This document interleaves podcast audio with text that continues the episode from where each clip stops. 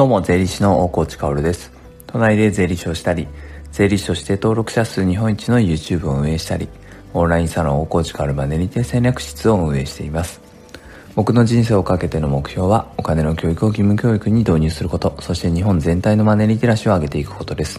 それに向けて、YouTube、ラジオ、Twitter や書籍などを使って、お金の教養、税金の知識をカジュアルに発信しています。さて、皆さんいかがお過ごしでしょうか？えー、最近ですね、外で人と会って喋ることが、まあ、増えてきたんですが、それでこのラジオを聴いてくれてる人も、まあ結構いてね。で、なんかこの10分で話し切る感じすごいですね、みたいな。その、何でも10分でまとまってるじゃないですかって、えー、言われることも結構あるんですよ。でもこれってなんか、うん、全然すごいことじゃなくて、うん、当然こう、タイトルを決めて喋り出して、その何を喋ろうかなっていうのをまあ喋りながら頭で編集しながら喋っていくんですけど、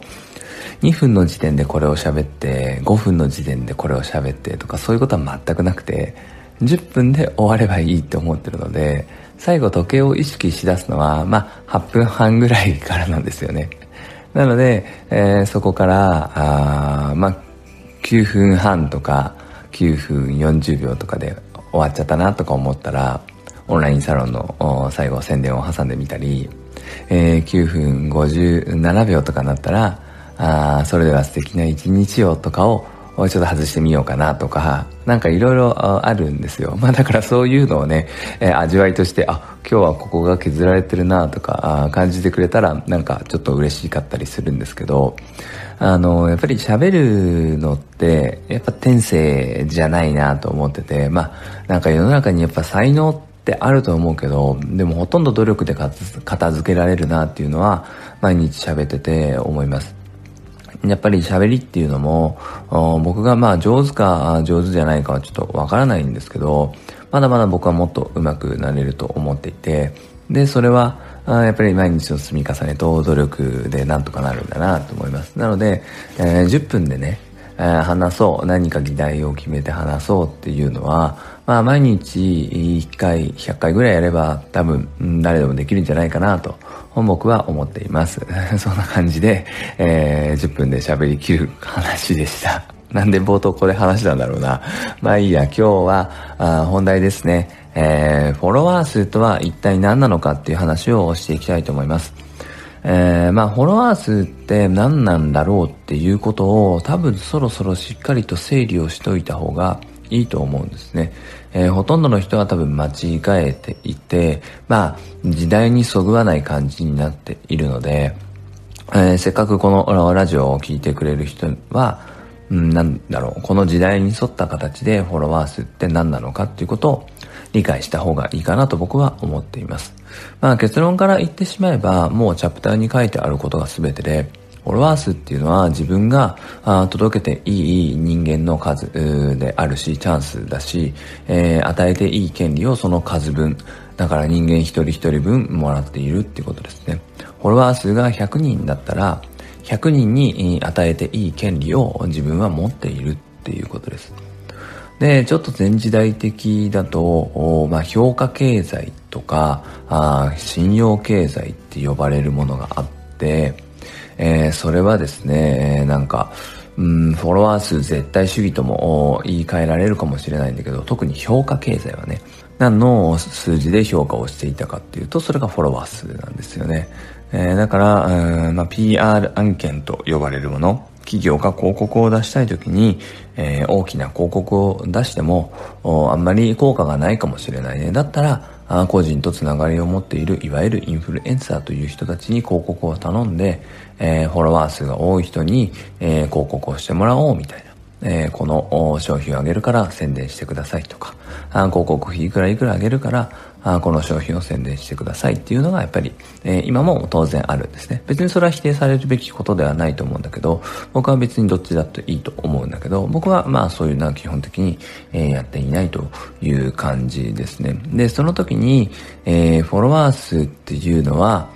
えー、勘違いをしてしまう人がやっぱりいて、評価経済の中で評価の対象の数になっているから、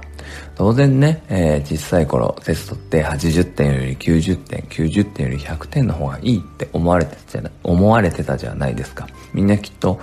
そう信じて、えー、やまなかった。だから評価経済においてのフォロワー数も多ければ多いほど良くて、多ければ多いほど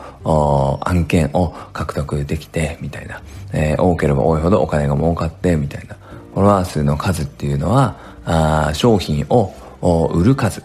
ね、もっと悪い言い方をする、すれば、もっと悪いことを考えてる大人だと、売りつけていい数って思ってる人があいたりするんですね。うん、それはもう、なんだろう、まあ、評価経済の頃からね、それってまあ間違ってるだろうって思ってるんですけど、僕は。特に今このタイミングでは、もう時代じゃないなと。もう一昔前の 脳みそだなと僕は思うわけですね。じゃあ時代はどうなってるかっていうと、評価経済っていうのはもう終わりを遂げて、で、信用経済っていうのがやってきて、信用経済ももう成熟しきっていると僕は思うんですね。で、その中心にあったのは何かっていうと、やっぱ個人が輝く時代で、個人一人一人が全員発信をする、人類総 SNS 発信時代になったと。その時に、えー、まあ、届けられる人が多ければ、それだけで食べていける人が存在、あと誕生したと。そして、まあ、さっき言った通り、フォロワー数が多い、えー、そう、そういう人たちは評価されて、もてはやされて、まあ、案件と言われるものが多くなった。けれども、広告を出す側もやっぱり気づいてきてね、えー、大きなところ、テレビ CM とか、あにか、広告を出してもあんまり効果ないねって、えー、いうのに気づいたと一緒でね、フォロワー数が100万人いても、あれ広告効果がない人もいれば、フォロワー数が2000人でも、広告効果めっちゃある人いるよねって気づき始めた。その時に、あれこの評価経済において評価の対象としてきた数字って何だったんだろうってなったんですね。結局は、信用されていなければ、えー、なんだろう、フォロワーに向けて何かをこう PR した時も届かないんだよねっていうことは、広告を出す側も気づいたんですね。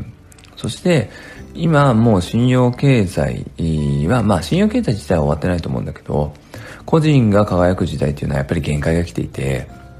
個人一人でできることってやっぱり少ないんじゃないかってみんな気づいたんですよ。特に、えー、このコロナ禍においては、一人で生きこ生きていくことは絶対にできないよねって、えー、ウイルスがあそう僕たちに告げたわけですね。やっぱり、えー、隣の誰かとか、あその村の誰かとか、あ家族一丸となってみたいな感じじゃないと、ね、このピンチを乗り切ることはできないと。そうすると、まあ、個人が輝く時代でありながらも、やっぱりコミュニティの時代なんてことが言われ始めたわけですね。その時に、またコミュニティになると数字が出てくるわけですよね。このコミュニティは何人いるんだみたいな。そんな感じになってくる。そしてそれは、まあ言い換えれば、あフォロワー数なんですね。自分を応援してくれる数であったり、自分が属しているコミュニティの数だったり。そしてその数を全時代的に